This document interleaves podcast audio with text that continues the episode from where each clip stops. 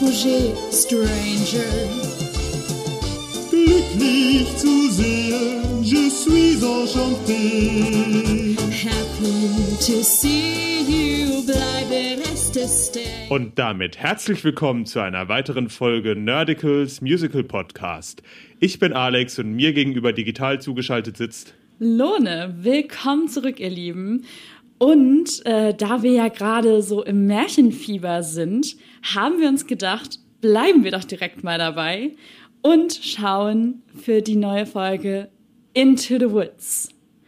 Denn ähm, wir haben ja auch den Doppelgeburtstag, eigentlich den Tag der Musical-Fans, äh, den Geburtstag von Stephen Sondheim und Andrew Lloyd Webber gehabt in der vergangenen Woche. Vergangene Woche, jetzt, wo wir aufnehmen. Und dachten, das müssen wir doch zum Anlass nehmen, eine Lloyd Webber oder eben in diesem Fall Sondheim-Show zu machen. Und wir haben uns natürlich eigentlich gar nicht mal bewusst dagegen entschieden, eine Weber-Show zu machen, sondern wir machen unsere dritte Sondheim-Show, nämlich, wie Lone schon erwähnt hat, Into the Woods, was es ja auch als Filmadaption von Disney gibt. Genau. Und dementsprechend leicht kann man da aktuell rankommen, denn auch die ist auf Disney Plus zu finden. Nicht gesponsert, allerdings, Ja. ich würde nicht Nein sagen. Ähm, Ja, aber ich finde, das ist doch auch eine gute Info zu wissen, wo man an die Filme kommen definitiv. Ich fand nur, wir haben jetzt sehr viel Disney Plus Das Musicals stimmt. in letzter Das Zeit stimmt. gehabt. Deswegen dachte ich, wir äh, stellen das nochmal klar. kann. Ich glaube, die letzten drei waren alle bei Disney Plus, ne? Ich glaube auch, ja. Die haben aber auch tatsächlich einfach inzwischen eine große Range aufgenommen. Ja, das ist Muss aber auch halt so ein bisschen dazu deren sagen. Marke. Ja. Also das, Es passt halt zu denen. genau. Okay, ähm, soll ich einfach mal direkt zu den Stats gehen? Genau, ich wollte es gerade sagen, leg einfach los. Also, Into the Woods, wie schon gesagt, äh, Musik und Lyrics von Stephen Sondheim. Stephen Sondheim ist ja relativ bekannt dafür, immer beides zu machen, Texte zu schreiben und die Musik dazu selber zu setzen. Und einem Buch von James Lapine. Ähm, wie soll man die Handlung beschreiben? Es ist am ehesten äh, eine Reflexion über Grimms Märchen. Und wenn ich sage Grimms Märchen, meine ich Grimms Märchen. Nicht die Disney-Versionen, die ja wahrscheinlich vor allem in Amerika bekannt sind, sondern wirklich die Grimms-Version mit Augen ausstechen, Fersen abschneiden, Rapunzel wird in die Wüste geschickt. Mit Ja. allen Schikanen. ähm, Die ganze Grausamkeit, die Grimm zu bieten hat. Richtig, und äh, genau, das Musical ist ja, äh, da gehe ich auch später nochmal drüber rein, ist ja im Prinzip auch eher so eine Abhandlung darüber, äh, was für Erzähltopoi in Märchen verwendet werden und für Charakterarchetypen und eben auch eine, ja, wie gesagt, eine Reflexion und manchmal auch eine Dekonstruktion derer. Vor allem im Ja. zweiten Akt, wo wir dann auch später dazukommen. Ähm, das Musical, äh, ich rede ganz kurz über das Musical an sich, weil das einfach auch eine Größe ist. Es ist ja Please nicht umsonst do. eins der äh, erfolgreichen Sondheim-Musicals, der Mhm. großen. Ähm, Debüt in San Diego am Old Globe Theater 1986 und die Broadway-Premiere im November 1987 und hat natürlich dann auch ein paar Tony Awards gewonnen. In natürlich dann bei den 88er Tonys. Lune. 1988, wo wir es gerade vom Lloyd Webber Sondheim Day hatten. Welches Musical kam da raus? 88? Oh je, ich bin so schlecht mit den Veröffentlichungsdaten. Oh je. Ähm, aber wenn du schon so auf Lloyd Webber und, äh, und Sondheim anspielst, muss es ja auf jeden Fall ein Lloyd Webber sein. War das nicht irgendwie hier Jesus Christ Superstar oder so? Jesus Christ Superstar war 1970. Da bist du 18 Jahre daneben. Es ist Phantom of the Opera. Verdammt. Ach, Phantom war's. Ja gut, okay. Genau, und äh, hat trotzdem Best Book, Best Score und Best Actress im Phantom-Jahr gewonnen. Oho. Oho. Auch wieder zum Beispiel eins der Sachen, wo man äh, bei diesen ganzen Preisen auch sagen muss, es heißt nicht zwingend, weil jemand viele oder wenige Preise hat, dass es gut oder schlecht ist, weil man immer, immer auch gucken muss, gegen was das angetreten Ja. ist. Und wenn es einfach ein brutal starkes Jahr war, Das hatten wir ja schon mit äh, 2016. Da hatte einfach kein anderes Musical auch nur den Hauch einer Chance, weil halt. Hamilton, Hamilton. mit auf den Ballots stand. definitiv. So, Wir reden allerdings heute primär über die 2014 Filmadaption. Genau. von äh, mit vom Regisseur Rob Marshall und tatsächlich ähm, auch unter großer mit also großer aber auf jeden Fall unter Mitwirkung von James Lapine und Stephen Sondheim. Und äh, produziert von Walt Disney Pictures mit einem ja ich würde mal sagen starbesetzten Ensemblecast das kann man so behaupten, würde ich mit sagen. Meryl Streep, bekannt aus äh, Nischenfilmen wie Mamma Mia oder The Iron Lady. Emily Blunt, auch bekannt als Mary Poppins, also seit neuestem. James Corden, den wir ja jetzt schon mehrfach hatten. Anna, Ken Anna Kendrick, wo auch bis heute noch Leute überrascht sind, dass die Frau tatsächlich Broadway-Jobs hat, obwohl sie da im Prinzip ihre Karriere begonnen hat. ja. Chris Pine, bekannt aus Filmen wie Gott, was fällt mir? Star Trek und Wonder Woman. Right, stimmt. Da war der auch dabei. Ja. Tracy Ullman, auch bekannt als äh, Angela Merkel Parodisiererin und die Frau, in deren äh, Variety Show tatsächlich der Simpsons Cartoon das erste Mal ausgestrahlt wurde. The more you know. Ah, Christine Baranski, Meryl Streeps beste Freundin Mamma Mia, aber auch bekannt aus vielen anderen Sp Filmen. Übrigens auch eine fantastische Mrs. Lovett, wenn ich das mal so sagen, kann- so sagen darf. Äh, Johnny Depp, bekannter Pirat.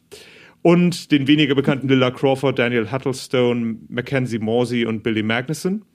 Aber trotzdem, wenn man mal sieht, wer da alles mitspielt, da haben sie wirklich, wie gesagt, wenn die Maus Geld gibt, dann hast du Geld. Dann Ja. kannst du dir solche Leute leisten. das ist mein Starcasting, würde ich behaupten. Ist allerdings auch so eine Sache, ne, bei Musical-Filmen. Entweder man kennt keine Sau oder man kennt sie alle, ne? Ist wirklich so. Also es gibt irgendwie kein Zwischending, habe ich das Gefühl. Ja.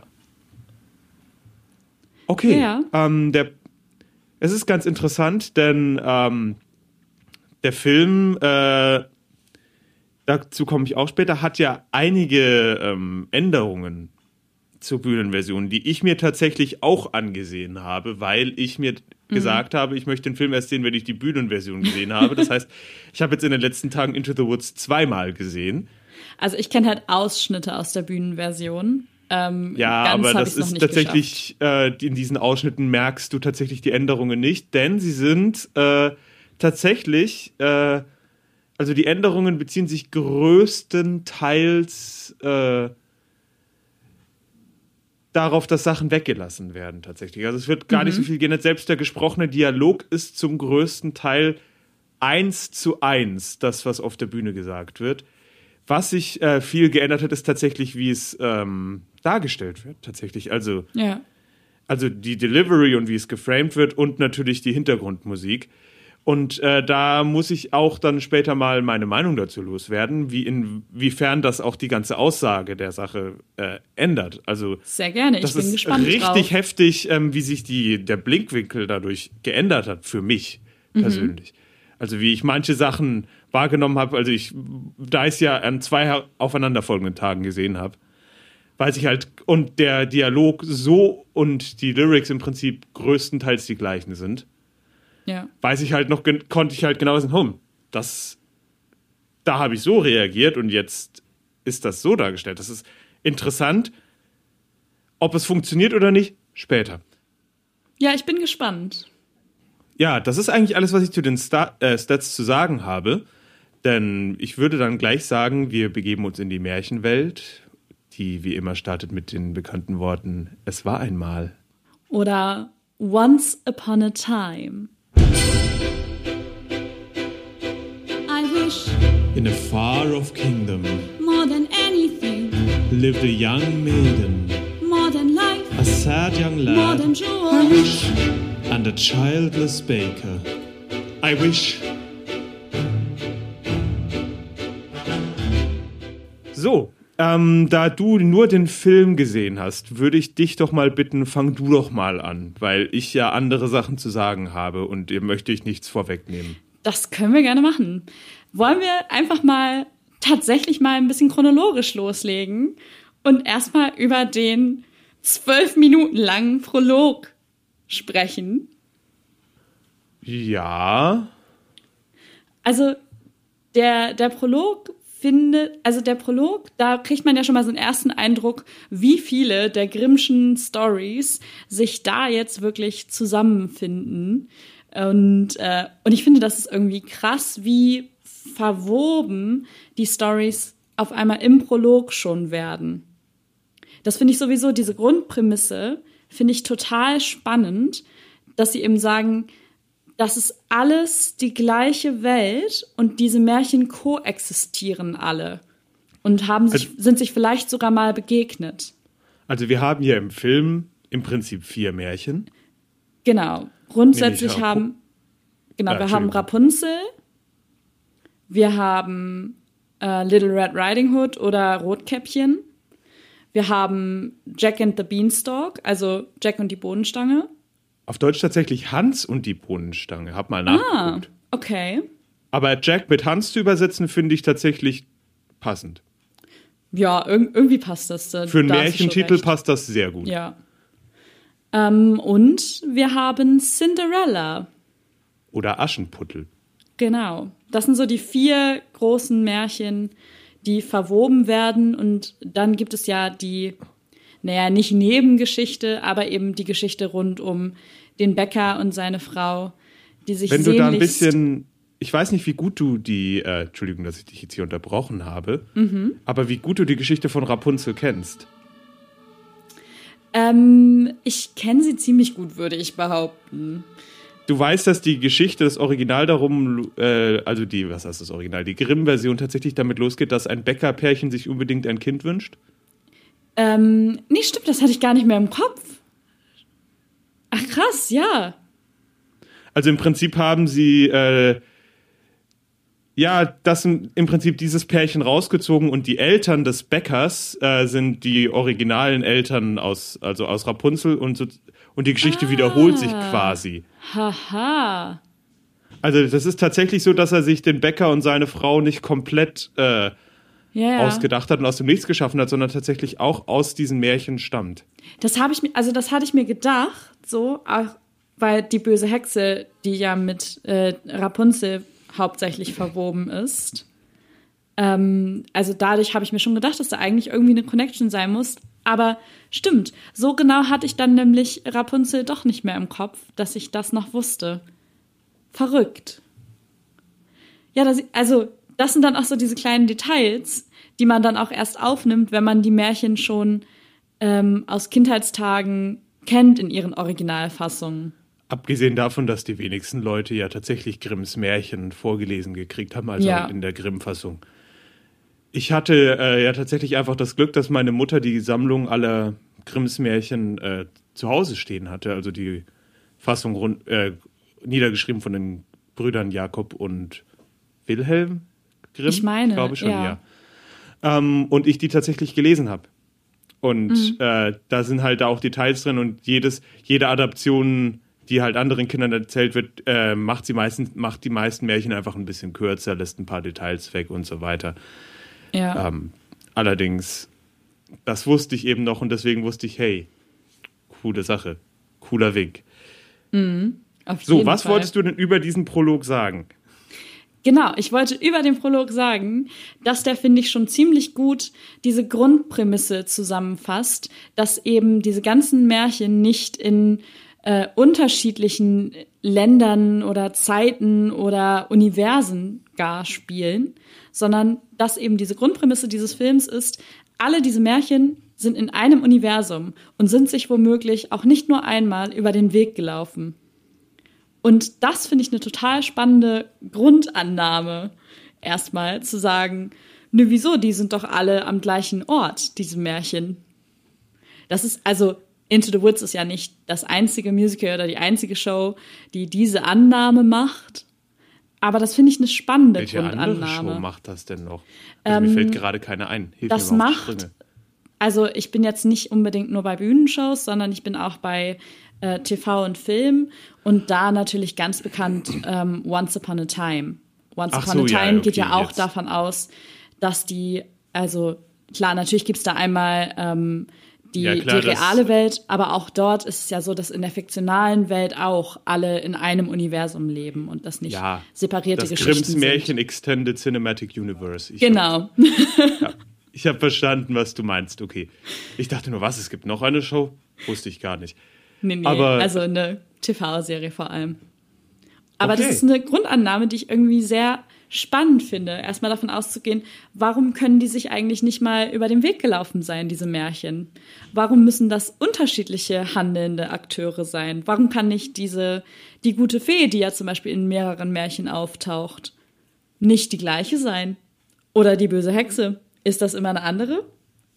Es ist Who's ja auch ganz say? interessant in dem Musical, die einzigen Leute, die tatsächlich wirklich Namen haben, sind äh, Cinderellas Stiefschwestern. Das stimmt, ja.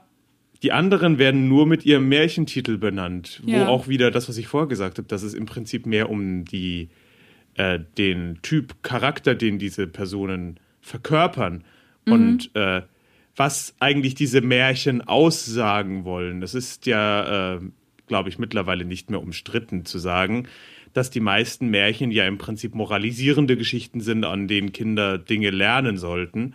Oder Ja. auch, dass gewisse ähm, Gesellschaftswerte in Märchen verpackt sind, die den Kindern gar nicht mehr bewusst vermittelt werden sollten, sondern die sich ein- die einfach nur Ausdruck in diesen Märchen finden und über die sich die äh, Kultur, in der diese Märchen erzählt werden, dann auch gar keine Gedanken mehr macht, weil sie äh, schon stellenweise sehr versteckt sind, aber halt in älteren Versionen wieder gefunden werden können.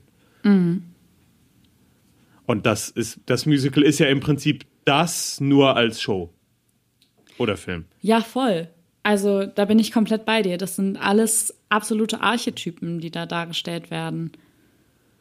Und das, Okay. aber das macht sie, also ich finde, sie sind trotzdem aber auch nicht zu eindimensional dadurch. Nee, auf gar So. keinen Fall. Ein Archetypus heißt ja nicht zwingend eindimensional. Nee, nee, ich glaube, nein, nein, das, das- äh, verwechseln viele Leute auch gerade. Genau.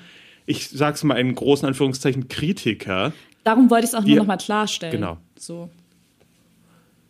Nicht, dass äh, wir uns jetzt für die am besten gebildeten äh, Theater- und Filmkritiker der Welt halten. Wir sind auch nur zwei Leute, die sich damit in ihrer Freizeit auseinandersetzen.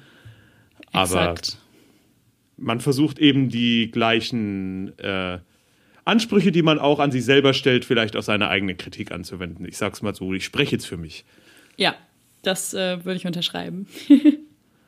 Okay, ähm, der Prolog, zwölf Minuten, ist ja ganz interessant. Ähm, äh, Into the Woods habe ich ja äh, diese eine kleine Anekdote zu erzählen, was mein, äh, mein erster mein erster Kontakt zu dieser ähm, zu diesem Franchise Into the Woods war ja tatsächlich zu dieser Zeit, als Cinema Sins noch richtig groß war. Uh, 2014, die Leute erinnern sich. Und das war auch das erste, wo mir aufgefallen ist, also wo mir richtig aufgefallen ist, dass äh, dann auch Dinge kritisiert werden, wo man sagt so, ja, was? Warum? Hä? Zum Beispiel. Äh, da wurde der In da wurde eben der Prolog dafür kritisiert, dass er so lange dauert und dass Into the Woods so oft als Text vorkommt, weil wir haben verstanden, dass der Film so heißt. Wo ich in dem Moment habe ich mir gedacht, ja, aber Leute, das ist ein Song. Das sind andere Regeln. Und es wurde stellenweise so geschnitten, als wäre das über die äh, als wäre das über die zwölf Minuten verteilt immer mal wieder, anstatt eben im Refrain dieses diese thematische, ähm, ja, ich sag mal, dieser thematische Faden, der sich durch das Ganze zieht, dass man in den Wald geht. Ja. Into the woods to get the thing to make it worth the journeying. Into the woods. Dieses, äh, einfach dieses kleine musikalische Motiv. Es gibt ja im Prinzip zwei große Motive in diesem Musical, die immer wieder aufgegriffen werden. Das erste ist I wish. Was immer vorkommt, Genau. immer wenn diese Worte kommen, haben sie das und dieses Into the woods. Oder Into the woods. Also einmal auf, aufsteigend, einmal absteigend. Das- Fast jedes Mal, wenn ich mich richtig erinnern kann, erinnern kann, wenn diese Worte geäußert werden, werden sie musikalisch auch mit diesen Tönen versehen. Ja, also ich kann mich auf jeden Fall auch nicht erinnern, dass diese Worte geäußert werden, gesprochen. Also Nee, und das ähm, ist schon halt stilisiert dann auch schon. Das, genau, und dieses und dass das halt eben so hart kritisiert wurde, wo ich mir gedacht habe, was ist das denn? Leute, ihr wisst doch, dass das that's how it works. Das ist po Poetry. Also Ja. natürlich ist das nicht dieselbe Form wie Prosatext, wenn jemand singt. Aber das zu, aber das so zu kritisieren, das war dieser Moment, wo ich dann dem da so ein bisschen äh, out of love gefallen bin, obwohl ich den Film und das Musical, diese ganze Domäne nicht mal kannte. Aber dachte, nee, nee, das ist Bullshit. Da, äh. Und äh, wo, wollte ich nur mal dazu sagen, weil eben viele auch tatsächlich dieses Intro äh, im Film kritisieren, wo ich mir denken würde, aber ich, ich garantiere euch, in der Bühnenshow würde niemand, niemand diesen Prolog kritisieren. Der Prolog Nein. in Les Miserables ist noch länger. Da sagt niemand was. Wobei, ich Also- das, wobei ich tatsächlich finde, dass sich ähm, Into the Woods länger zieht als der Prolog bei Lemmy. Aber ja, das liegt auch ist, daran. besteht ja auch aus mehreren Liedern streng genommen bei ja, Lemmy. Und ich finde, es liegt halt auch daran bei äh, Into the Woods, dass halt, also dass du zwischendrin immer wieder das Gefühl hast, okay, jetzt sind wir durch mit dem Prolog. Jetzt lassen wir uns auf die Handlung ein. Und dann geht's aber doch noch wieder zwei Minuten weiter. Also das war auf jeden Fall so mein Vibe, dass ich ein paar Mal das Gefühl hatte, okay, dann gehen wir jetzt in die, in die, ähm, in die inhaltliche Arbeit, ganz blöd gesagt. Und dann ging's aber doch noch weiter. Was ich nicht schlimm fand, so, weil der Prolog ist total schön aber wo man dann doch zeitweise ganz kurz einen Irritationsmoment hatte. Ich, ähm, da würde ich jetzt tatsächlich direkt einhaken und sagen. Macht es. Ähm, das ist ein Unterschied zur Bühnenfassung. Nicht Ah. musikalisch gesehen, aber, aber, du siehst auf der Bühne ähm, ändert sich erst nach dem Prolog das Set. Und dadurch Aha. denkst du nie, dass das vorbei ist, weil du immer alle drei Geschichten, die dort erwähnt werden. Also, im Rapunzel kommt ja im Prolog nicht vor Genau. permanent auf der Bühne siehst und sozusagen sie immer in Freezen, wenn ihre Handlung vorbei ist und dann die nächsten anfangen sich zu bewegen und so weiter. Also es wird ganz viel auch mit dieser Bilderbuchsprache tatsächlich gearbeitet in der Fassung, die ich gesehen habe.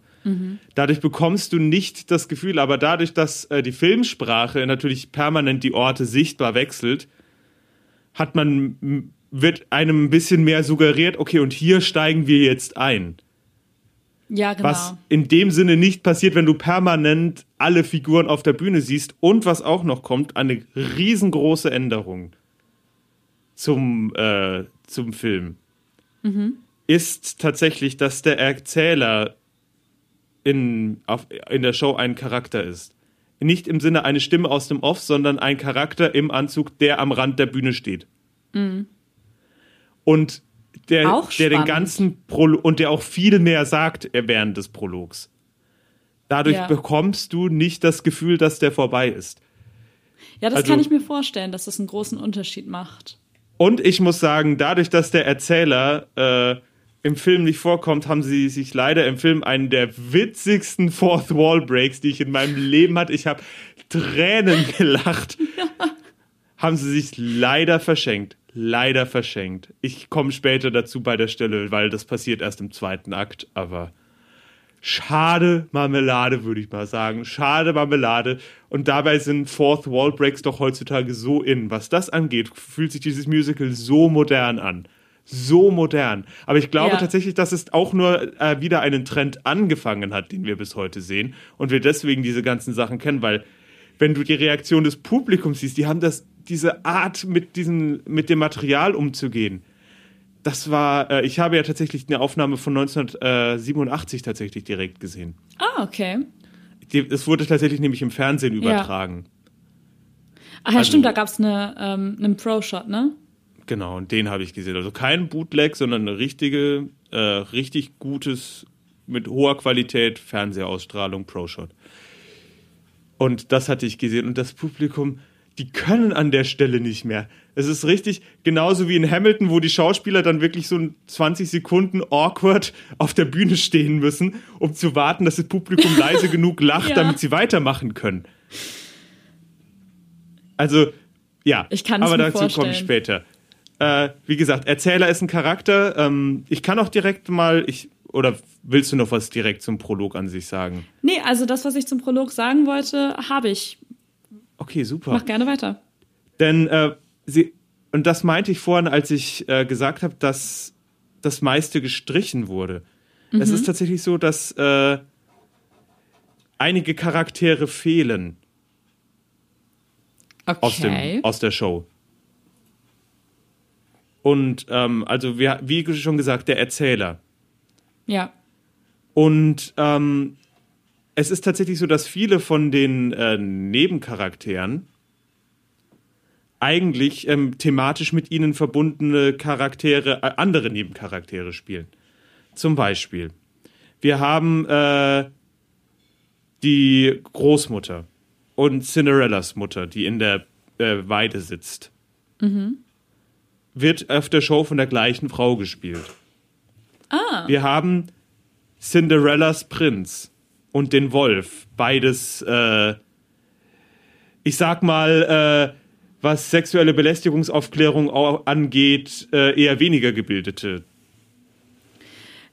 Darsteller Ja. werden auch von der gleichen Person gespielt in der Show. Und eben einen Charakter, der, äh, der Vater des Bäckers, der nur ganz kurz mal vorkommt in der Show. Als äh, Vorstellung vom Bäcker an sich. Äh, in der Show, meine ich im Film. Äh, ist in der Show tatsächlich als Mysterious Man der die ganze Zeit kryptische Sachen vor si von sich gibt, die dann später genauso eintreten und dann erst Sinn machen. Und der tatsächlich äh, der weggelaufene Vater des Bäckers ist. Also, du kannst gleich die Geschichte erzählen, die wird ja im Prolog erzählt.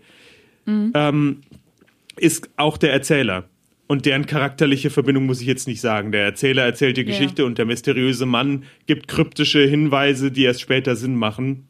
Das heißt, Charaktere, die außerhalb der Handlung stehen und mehr wissen als die Charaktere auf der Bühne. Ja. Und das ist tatsächlich, und eben diese zwei Charaktere, der Mysterious Man und der Narrator, sind im Prinzip komplett gestrichen. Kann ich ein Stück weit verstehen. Für die, äh, dass es für den Film schwer ist, sowas umzusetzen. Ja, doch. Aber Also, das ist eben auf der auch. Bühne funktioniert das so fantastisch.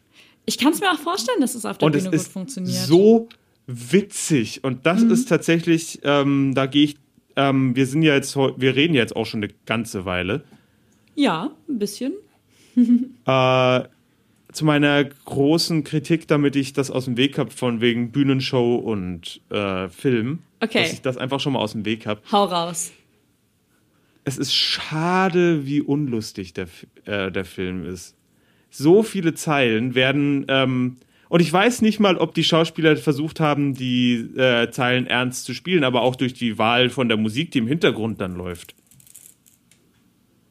werden eben ja komplett ernst gespielt, die eigentlich eine Dekonstruktion der ganzen Sachen sind, die einem dadurch aber auch so ein bisschen gar, die einem auch gar nicht dann dadurch als solche auffallen, wenn man nicht wirklich 100% aufpasst.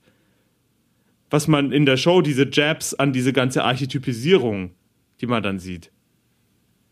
Eben auch natürlich deutlich verstärkt durch den Erzähler und den Mysterious Man. Findest du, das wird in der Show nicht deutlich? Im, Musi im Film, meinst du? nicht ansatzweise so, es wird deutlich, aber es wird nicht ansatzweise so deutlich wie in der Show. Ich kann das nur so sagen. Ich sag schon, dass es deutlich wird, aber es ist, es ist halt alles, äh, es sind Lines, die eigentlich dazu, die äh, halt dazu geschrieben sind, eigentlich als Punchline. Ja. Werden zu Throwaway-Lines Weil gemacht. an der Stelle würde ich nämlich einhaken, weil ich mir nämlich hier ähm, zum Beispiel in meinen Notizen aufgeschrieben habe, dass sich der Film an vielen Stellen anfühlt wie so eine Parodie. Und damit meinte ich nämlich genau dieses, dass eben die sich selber über ihre archetypischen Verhalten aufregen und dass da Jokes gemacht werden. Ähm, und das finde ich, finde ich witzig, dass du sagst, okay, im Film hat man es vielleicht, aber es wird in der Show noch mal viel deutlicher. Also die Muss haben auch viele von den reingucken. Lines rausgeschnitten tatsächlich. Also die Sachen, die vorkommen, werden halt deutlich ernster gespielt. Und äh, vor allem tatsächlich, äh, so cool Meryl Streep das macht. Und da glaube ich tatsächlich nicht, dass das daran liegt, wie sie sich entschieden hat, sondern tatsächlich an den Regieanweisungen, die sie gekriegt hat, wie was die Vision von Robert Marshall war. Ich finde den äh, Bohnen, den Beans, Beans, na, ähm, ich finde den ja richtig cool, auch im Film. Ja. Aber Bernadette Peters, die das dort gespielt hat, ich, ich, ich wusste schon, dass da einige Sachen drin sind, die so als, äh, das ist so ein Gag. Verstehst du, was ich meine? Ja. Wenn allerdings der Erzähler die ganze Zeit äh, kommentiert, was die, äh, was die Hexe sagt und Bernadette Peters das halt einfach komplett auf Comedy spielt, vor allem solche Sachen wie Lightning Flash, Bang, Crash, well, that's another story, never mind. Und äh, man nicht sieht, was währenddessen passiert, sondern man nur sie, sie sondern nur ihr Body Acting. Das ist auch, ähm, was sie im Film oft gemacht haben, ist, wenn die Leute über irgendwelche Sachen reden, dass sie das einfach zeigen. Die Hexe erzählt ihre Hintergrundgeschichte mit ihrem Garten. Kennt man ja aus Rapunzel. Der Vater Ja. kommt und holt für seine schwangere Frau den Salat. Und man sieht es auf der, im Film. Auf der Bühne kommt dann nicht auf einmal ein Set reingefahren, wo man das sieht. Sondern sie, ist, sie erzählt es halt. Und äh, wie die anderen reagieren. Solche Dinge. Und das ist, es ist oft so, also das ist auch schon ein Trend, den ich äh, erlebt habe, ist, wenn Adaptionen von Bühnensachen sich zu sehr an den Bühnentext halten, ist, dass viel vom Humor verloren geht.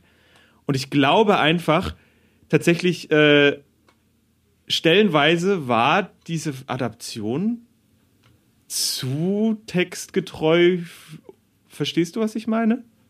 Ja und nein. Manche Sachen lassen sich nicht so gut übertragen. Du, also, da du es nicht gesehen hast, musst du mir in dem Moment glauben. Ja.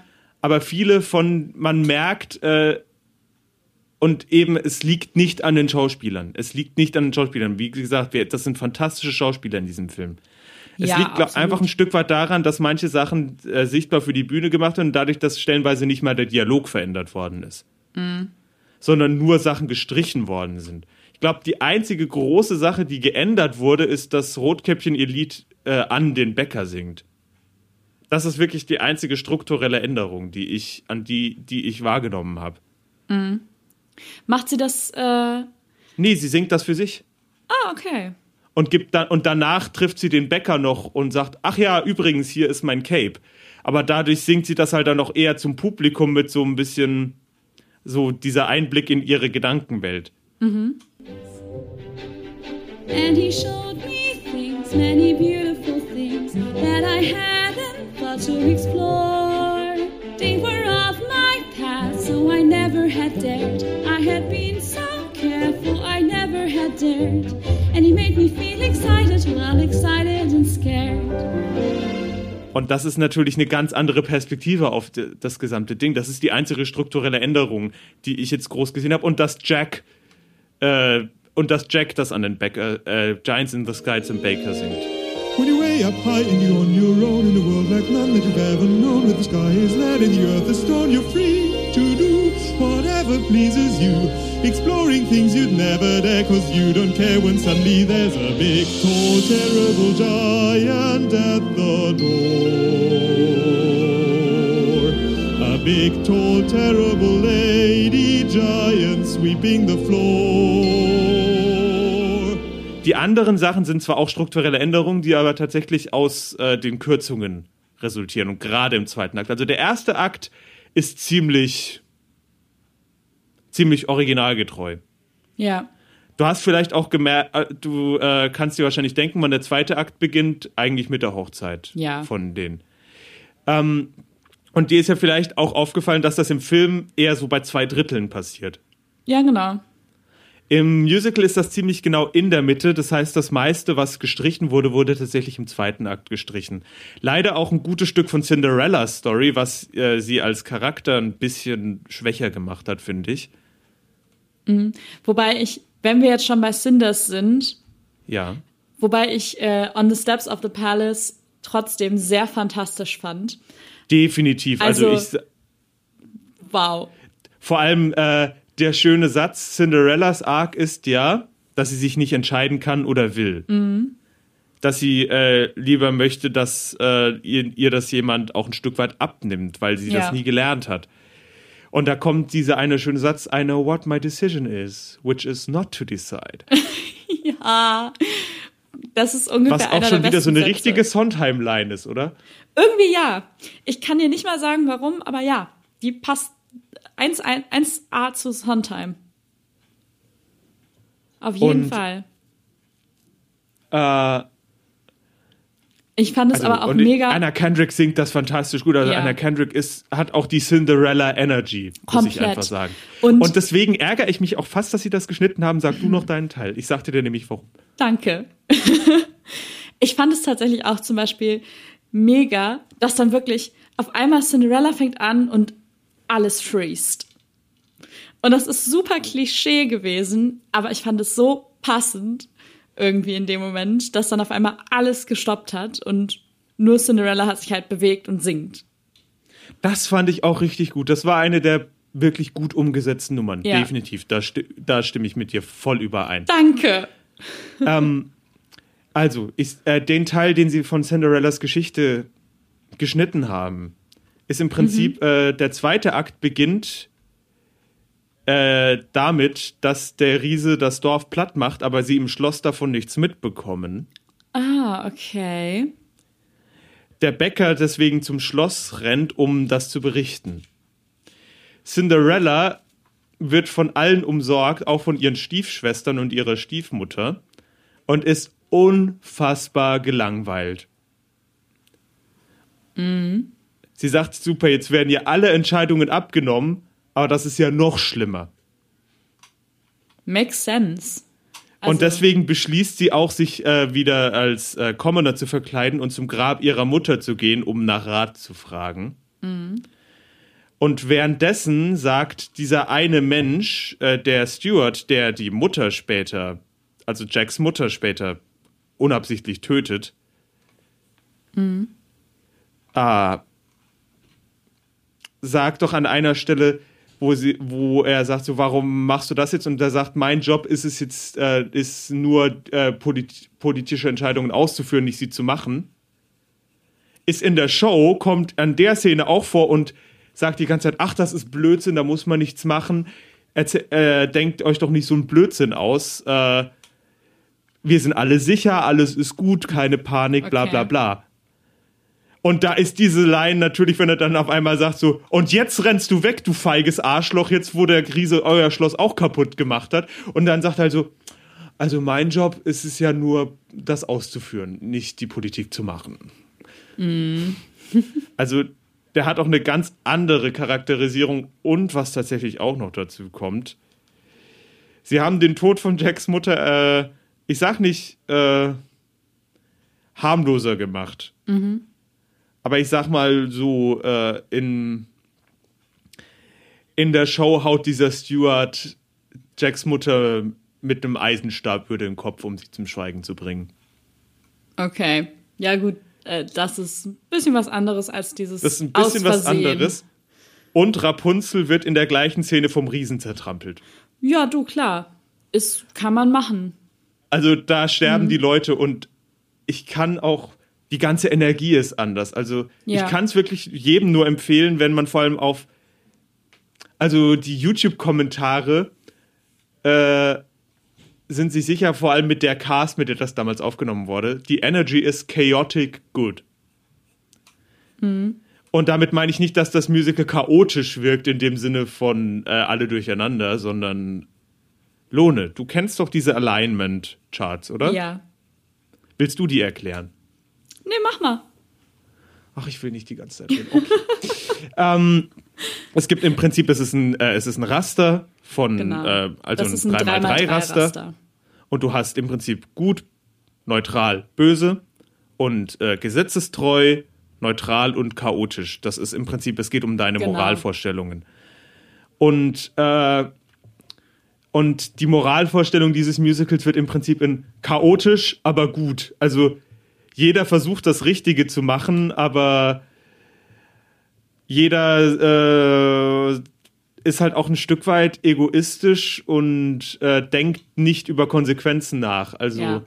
man könnte immer so den lovable Oath, der halt äh, nicht über die Konsequenzen nachdenkt, aber alle. Ich finde ich find aber tatsächlich, diese Einpa- Einschätzung passt auch zur Verfilmung noch recht gut. Ja, definitiv. Also, Also- natürlich, das, Ja, wenn sich das so genau an das Source Material, außer eben Schnitte, hält, ja. dann ist klar, dass die Energie irgendwo da bleibt. Die kriegst du da nicht raus. Nee, nein, nein. Also, Gerade im ersten Akt ist sie auch definitiv Komplett. noch gut erhalten. Ja. Nur du musst dir vorstellen, der zweite Akt hat halt wirklich auch diese Energie. Du, ähm, es ist tatsächlich ein Plotpoint in der, äh, also nachdem der Riese ist, gibt es irgendwann eine Stelle, wo sie durch den Wald gehen und da liegt eine riesige Brille rum. Und die ist eine Zeit lang einfach im Hintergrund zu, se zu sehen. Und irgendwann in der späteren Szene sagt der äh, Erzähler, ja, äh, leider war die Riesin kurzsichtig und hat ihre Brille verloren. Und dadurch kommt dieser ganze Plotpoint, dass sie erstmal versuchen, der Riesin andere Sachen zu geben, weil sie sagen, ja, die sieht ja so schlecht, dass die das ja sowieso nicht auseinanderhalten kann. Und deswegen trampelt sie Ja. auch alles kaputt, weil sie das nicht sehen kann, was sie macht. Und äh, am Ende versuchen sie dann, weil sie dann sagen, okay, wen bringen wir denn um? Äh, dann versuchen sie sich gegenseitig und dann sagen sie, hey, wen können wir denn loswerden, ohne dass es irgendwelche Auswirkungen hat? Und dann opfern sie den Erzähler der Riesen. Ah, okay. Ja. Und äh, ja, das ist wirklich das Sterben. Innerhalb von drei Minuten sterben Jacks Mutter, der Erzähler und Rapunzel, die ähm, tatsächlich in der Show, äh, ich weiß nicht, ob es den Begriff damals schon gab, aber posttraumatische Belastungsstörungen entwickelt. Also, weil was mit Rapunzel passiert, erster Akt im Prinzip wird ja gleichgelassen. Ja. Nur, dass tatsächlich die Show auch über diese eine Sache, die äh, im Märchen ja passiert, dass Rapunzel ja auch noch Zwillinge zur Welt bringt, Ja. nichts weggelassen hat und wo Rapunzel dann äh, halt tatsächlich auch äh, Nervenzusammenbrüche deswegen bekommt. Und dann, als die Riesin da ist, bekommt sie einen Nervenzusammenbruch, bekommt Panik und rennt weg. Und die Riesin, Ja. die ja in ihrer, auf ihrem Rachefeldzug ist, bringt sie leider um. Und das ist. Es ist deutlich. Es ist lustig, weil die Show ist lustiger und gleichzeitig viel dunkler als der Film. Das ist komisch. Ja, im Film wird, ist Rapunzels Einfluss ja sowieso relativ klein. Also ich würde sagen, von den drei äh, Märchen, die da zusammengeflochten sind, nee, von den vier Märchen, die zusammengeflochten sind, wird Rapunzel eigentlich in, in der Filmfassung am wenigsten äh, beachtet. Definitiv. Aber lass uns doch mal ähm, zum Beispiel über den vereinenden Part von Rapunzel und Cinderella sprechen, nämlich über die, die, beiden Prinzen, Prinzen ich wollte gerade sagen. und über Agony, Danke. so much stronger than yours. also gibt es gibt es ein Lied, was pathetischer ist als Agony? Ich glaube nicht. Ich lege Ich würde mich sagen, fest. der gesamte, ich würde sagen, Nein. der gesamte Score von Phantom der Oper. ja, ja, okay. Aber Ha! Gotcha. Aber- Nein, aber ich verstehe, aber was Phantom, du meinst. also weißt du, Ph- Phantom ist sowieso eine andere Liga, was Pathetik angeht. ja. Aber Agony, holla die Waldfee. Wie pathetisch kann man bitte sein? Und vor allem dann noch dieses Staging dazu. Auf, auf diesem Fluss und Wasserfall. Sie springen von Fels zu Fels und singen sich vor, wie schlimm es ist. Sie leben in einem Schloss, aber ihre Frauen, die sie begehren, wollen sie nicht. Schon traurig, ne? Oh, Da hat man direkt Mitleid. Also wirklich. Voll. Richtig. Oh, echt. Sie haben sogar ihr Hemd aufgerissen. Genau. So schlimm war, so, so schlimm ist es für die Jungs, weißt du?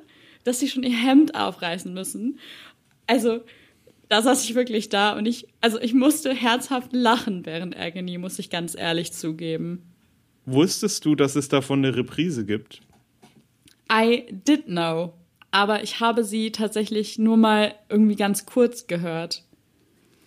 Es ist ja tatsächlich so, da Rapunzel ja eine ganz andere Rolle hat und nicht mit ihrem Prinz einfach wegreitet, äh, ist es so, dass noch bevor die Geschichte mit der Bäckersfrau passiert, die beiden Prinzen sich nochmal treffen und sagen, jetzt wo sie haben, was sie wollen, haben sie wieder so eine Agony und beschließen deswegen Affären mit Schneewittchen und Dornröschen anzufangen.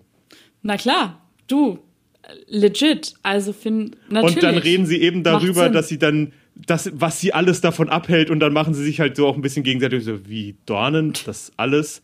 Ja, bei dir ist es ein Zwerg, der das bewacht. und dann auch so, ja, aber der ist schon beeindruckender, als es sich anhört. Mhm. Und, die Dornhecke ist auch ziemlich dicht und ich habe eine ziemlich schlechte Erfahrung mit Dornen, wenn du verstehst, was ich meine. Oh, die Prinzen, also wirklich. Also die sind tatsächlich noch größere Arschlöcher. Ja, Vor allem Cinderellas Prinz. das sind wirklich die größten Idioten Aber es ist ja dann auch so, dass. Rapunzels, dass Rapunzels Prinz ja tatsächlich in der Filmversion relativ gut wegkommt. Das stimmt, ja.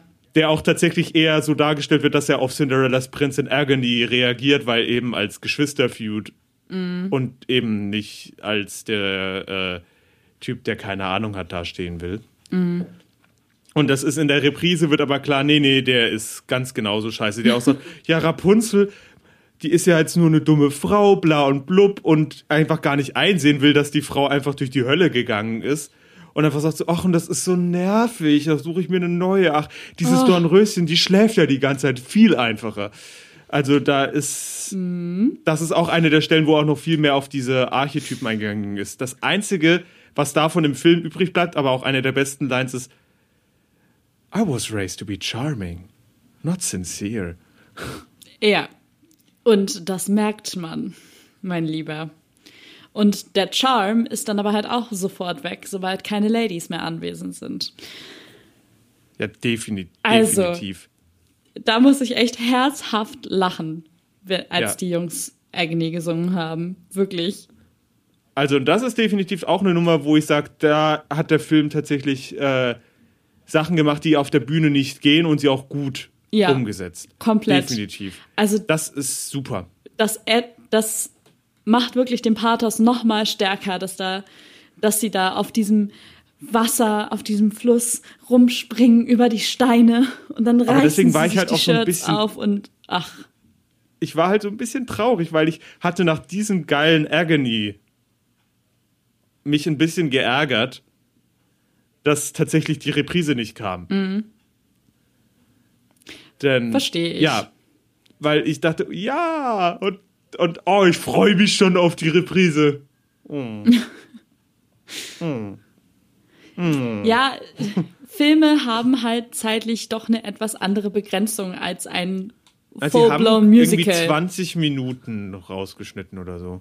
Ja, Also es ist gar nicht so viel. Also die Nee. 20 Minuten hätten sie auch noch raufpacken können, um ehrlich zu sein. jein.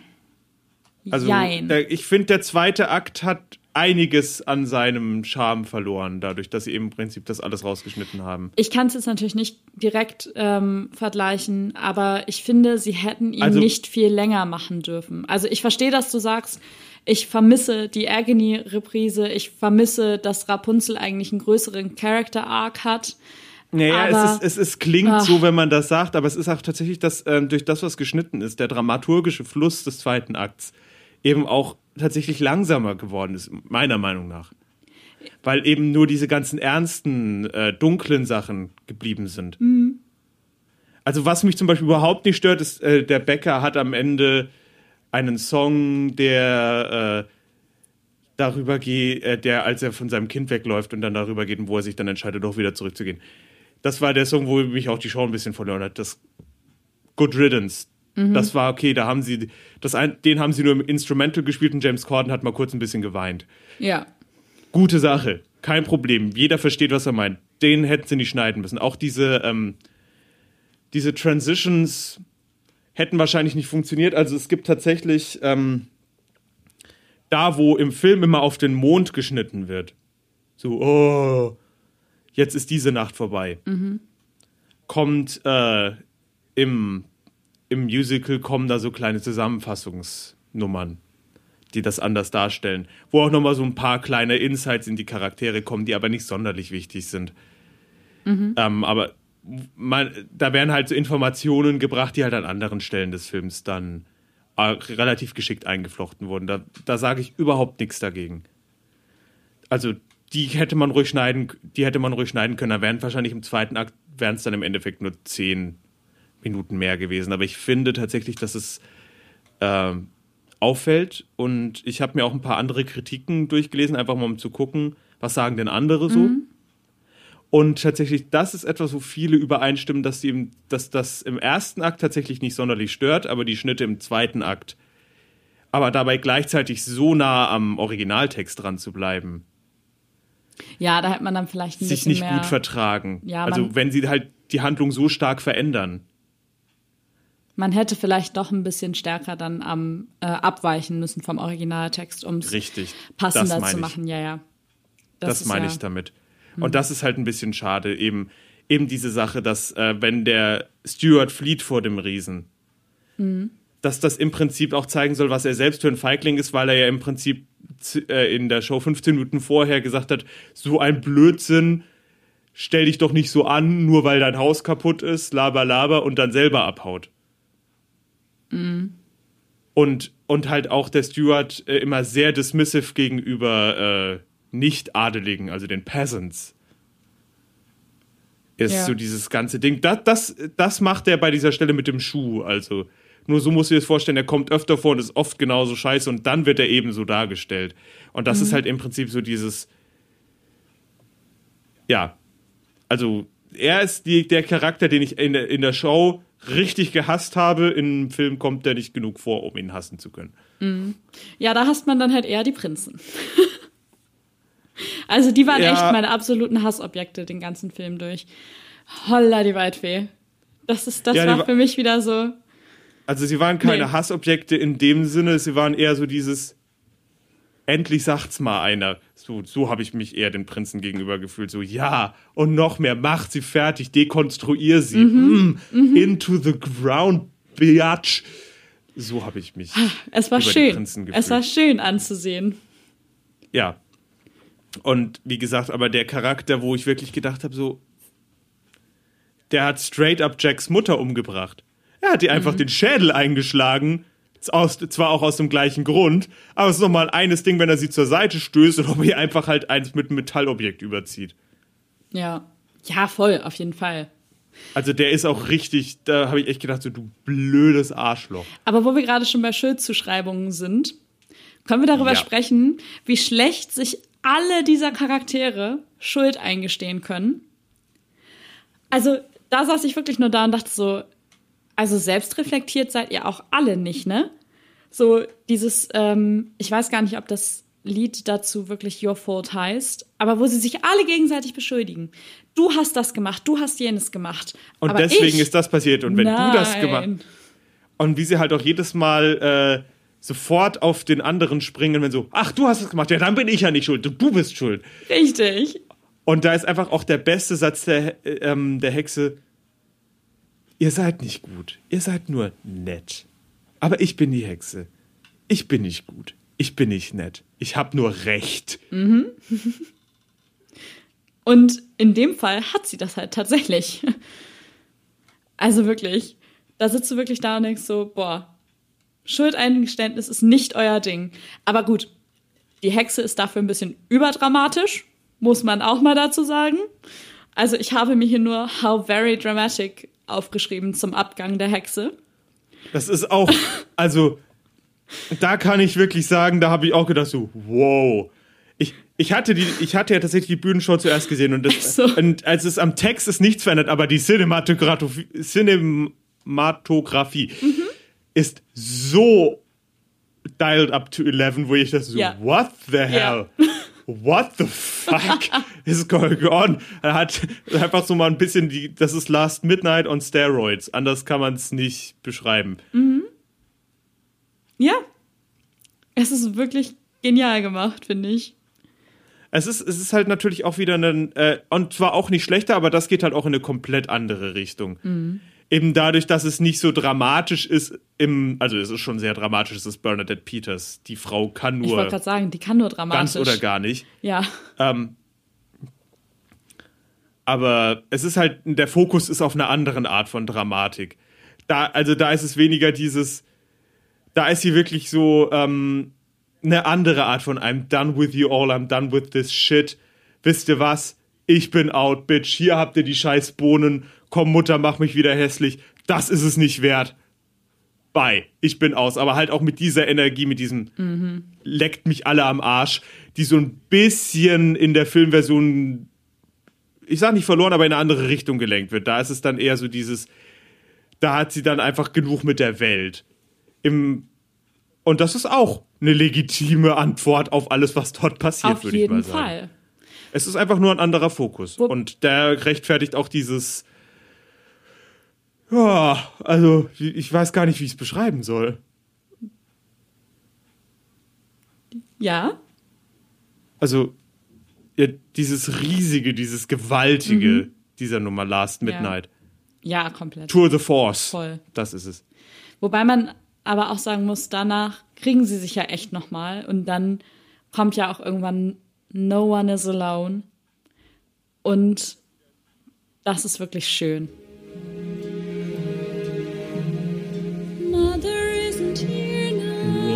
Thing's right thing. Who knows what she'd Who say? can say what's true? Nothing's quite so clear now. Feel things, fight Feel things. you've lost your way. You decide, but you are not alone. Believe me, no one is alone. No one is alone, believe me. Also, es ist ja wieder die, die Sondheim Schnief, Schnief, Schluchznummer. Ja. Ja. Und natürlich dann noch direkt davon gefolgt von äh, äh, Children Will Listen. Das, ähm, was ich ein bisschen schade finde, ist, dass sie den Epilog im Film in den Abspann gepackt haben, aber andererseits kann ich es auch verstehen. Ist nur doof, wenn man das auf Disney Plus sieht und dann man sich nur irgendwie 10 Sekunden vom Epilog anhören kann und dann der nächste Film automatisch gestartet wird. Kann man ja ausschalten, aber ja. Ja, aber Ja. wenn man halt nicht aufpasst, das, äh, aber das sind halt noch die beiden. Auch sehr interessant, dass Children Will Listen ja schon vorher äh, mehrfach benutzt wird. Ja, Nur in anderen Kontexten. sowieso muss man wieder sagen, also motivische Arbeit ist bei Sondheim halt einfach immer on fleek. Du hast immer diese kleinen Motive, die sich durch das ganze Stück ziehen und wo du wirklich die Lieder immer wieder findest mit Schnipseln und kleinen Anekdoten, kleinen Nudges dazu. Ja. Das ist sehr, sehr schön gemacht. Wirklich. Also es ist wirklich auch, ähm, es ist auch interessant, weil äh, Stephen Sondheim sich ja in diesem ganzen Musical, also alle Melodien, die er geschrieben hat, auch die Rhythmik und die Melo das äh, melodische Repertoire, sich ja sehr an äh, auch Kinderlieder ein Stück weit anlehnt. Also sehr pentatonisch, sehr easy Rhythmen, also nicht sehr synkopiert, vor allem nicht bei den Kindercharakteren, mhm. sondern sehr viel sowas. Mhm. Also die, die erwachsenen Charaktere ein bisschen weniger, aber gerade die echten Märchencharaktere singen oft sehr, äh, sehr simple Melodien, die mhm. halt auch aber genau in diesen äh, da reinpassen. Man, man kann die gar nicht richtig zuordnen. Das ist ein ganz eigener Stil, der das finde ich das auch das Tollste an Sonntag. Man erkennt immer, er ist es. Aber, ne, aber er hat für jedes Musical so eine ganz eigene Sprache. Das stimmt.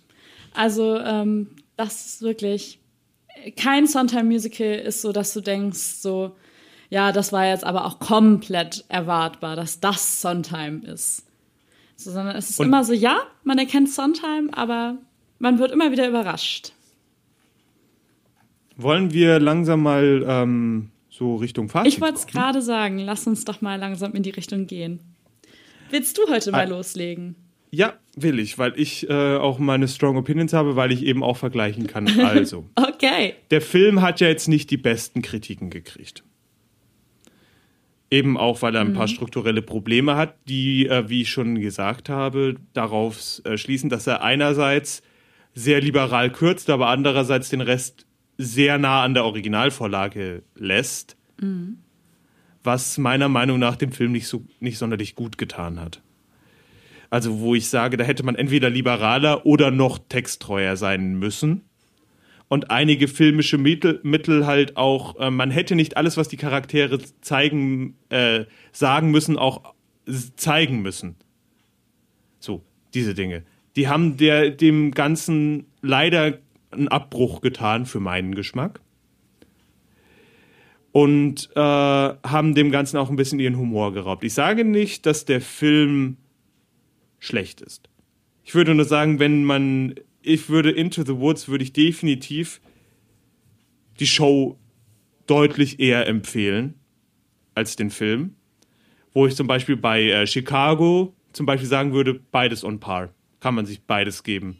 Oder bei äh, Cabaret so unterschiedlich, dass man im Prinzip die beiden Sachen eigentlich schon komplett unterschiedliche Beasts sind, die man nicht direkt miteinander vergleichen kann. Hm bei Into the Woods finde ich, ist ein deutlicher Unterschied und äh, ich bin definitiv da ein Stage Show Apologist. Ich weiß, das ist ja eigentlich so der Normie Take überhaupt. Oh, die Bühnenshow ist viel besser. Aber in dem Fall muss ich einfach sagen, diese Adaption ist äh, Hit and Miss for me im ersten Akt. Viele gute Stellen. Siehe Agony und On the Steps of the Palace. Auch äh, die Casting-Choices, also wen sie für die Charaktere genommen ja. haben, super ausgewählt. Ganz an, natürlich eine ganz andere Energie als das, was ich davor gesehen habe, aber auf keinen Fall unpassend. Also das habe ich mir in keinem Moment gedacht. Es ist nur, äh, man merkt auch sehr, dass es im Jahr 2014 entstanden ist, wenn man mal denkt, das war auch die Zeit, wo Man of Steel und diese ganzen Filme rausgekommen sind, dass die Ästhetik ein bisschen zu sehr an dieses dunkel-realistische geht, was gerade lustigerweise mhm. so einem fantastischen Ding halt manchmal ein bisschen clasht. Also gerade im zweiten Akt, dieses postapokalyptische, dunkle, verzweifelte. Ich verstehe nicht ganz, warum sie in diese Richtung gegangen sind und it's not for me. It's not for me. Ich finde die Show da deutlich ansprechender. Mhm. Das ist mein Fazit. Also, ich würde sagen, Film 6 out of 10, Show 9 out of 10. Okay, out of 10 also. ähm, ja, also ich verstehe, was du meinst. Der Film hat viele Momente, die ich wirklich fantastisch fand, äh, wo ich mich sehr gut unterhalten gefühlt habe. Aber halt auch einige Momente, wo ich wirklich so dachte, ja, ach komm, also jetzt wirklich. Und auch gerade das, ähm, das Coloring, was du gerade meintest, das ist tatsächlich auch für meinen Geschmack etwas dunkel geraten. Und irgendwie grün, oder? Ja, wobei das fand ich passend, weil ja, also weil wir sind in the woods. Im Wald. Also das, das ja, fand ich aber nicht halt unpassend. auch außerhalb. Ähm, aber ich finde schon, dass das, dass das ein Film ist, den man sich mal angucken kann. Die Kritiken sind aber durchaus berechtigt, die dieser Film damals erhalten hat auch wenn die Casting Choices wirklich fantastisch sind. Also selbst James Corden, den wir ja in The Prom ziemlich gerügt haben, äh, hat, finde ich, hier einfach sehr gut gepasst zum Bäcker. Ähm, den fand ich sehr, sehr passend als Bäcker. Und äh, von daher, ich kann jetzt natürlich nicht den direkten Vergleich ziehen wie du. Ähm, Dennoch würde ich sagen, das ist jetzt, also es wird auch nicht meine Lieblingsshow, ähm, dieser Film. Dafür sind einfach zu viele Stellen, wo ich dann doch dachte, jetzt echt. Aber ich glaube, das ist durchaus was, wo man sich einen guten Abend mit unterhalten fühlen kann. Definitiv. Aber ich würde wirklich sagen, wenn ihr die Into the Woods, also die Experience haben wollt und sehen wollt, warum ist das Ganze überhaupt so groß geworden, würde ich mich definitiv an die Show wenden. Diese Energie hat der Film nicht ganz eingefangen, aber er hat mich mit einem Wunsch hinterlassen, den ich wahrscheinlich nicht mehr bekommen werde, weil es dafür jetzt einfach ein bisschen zu spät ist. Aber Meryl Streep als Witch, aber in einer Bühnenproduktion davon. Mhm, mhm. Weil das hätte ich gerne gesehen, weil sie doch einfach eine sehr talentierte Schauspielerin ist und ja. sie die Energie der Witch einfach super äh, einfängt einfach das zu sehen, weil, wie gesagt, Bernadette Peters, letztes Mal schon erwähnt, lebender Cartoon-Charakter, passt auch super in dieses archetypisierende Musical rein. Mhm. Aber Meryl, Meryl Streep mit ihrer doch subtileren Art hätte ich auch interessant, interessant gesehen, wie sie, wenn sie das auf der Bühne spielt. mit all den Facetten von der Hexe, die eben auch geschnitten werden, weil die Hexe ganz oft diese Transition-Nummern führt, die sie halt dann nicht hat. Da bleibt ja noch so ein bisschen dieses, dass sie immer wieder im, im Wald auftaucht, um die Sachen zu kommentieren. Das ist tatsächlich auch noch ein bisschen größer, eben durch diese Transition-Nummern. Das würde ich halt gerne sehen, wie sie das spielt. Das hätte ich wirklich gerne gesehen. Das habe ich mir die ganze Zeit gedacht. Okay, okay. Eben auch dieses Who cares?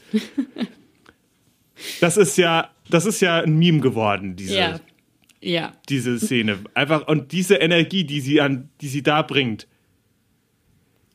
das hätte ich so gerne auf der Bühne gesehen. Oh mein Gott. Und mit diesen Worten verabschieden wir uns für diese Woche, würde ich behaupten. Nicht wahr? Definitiv.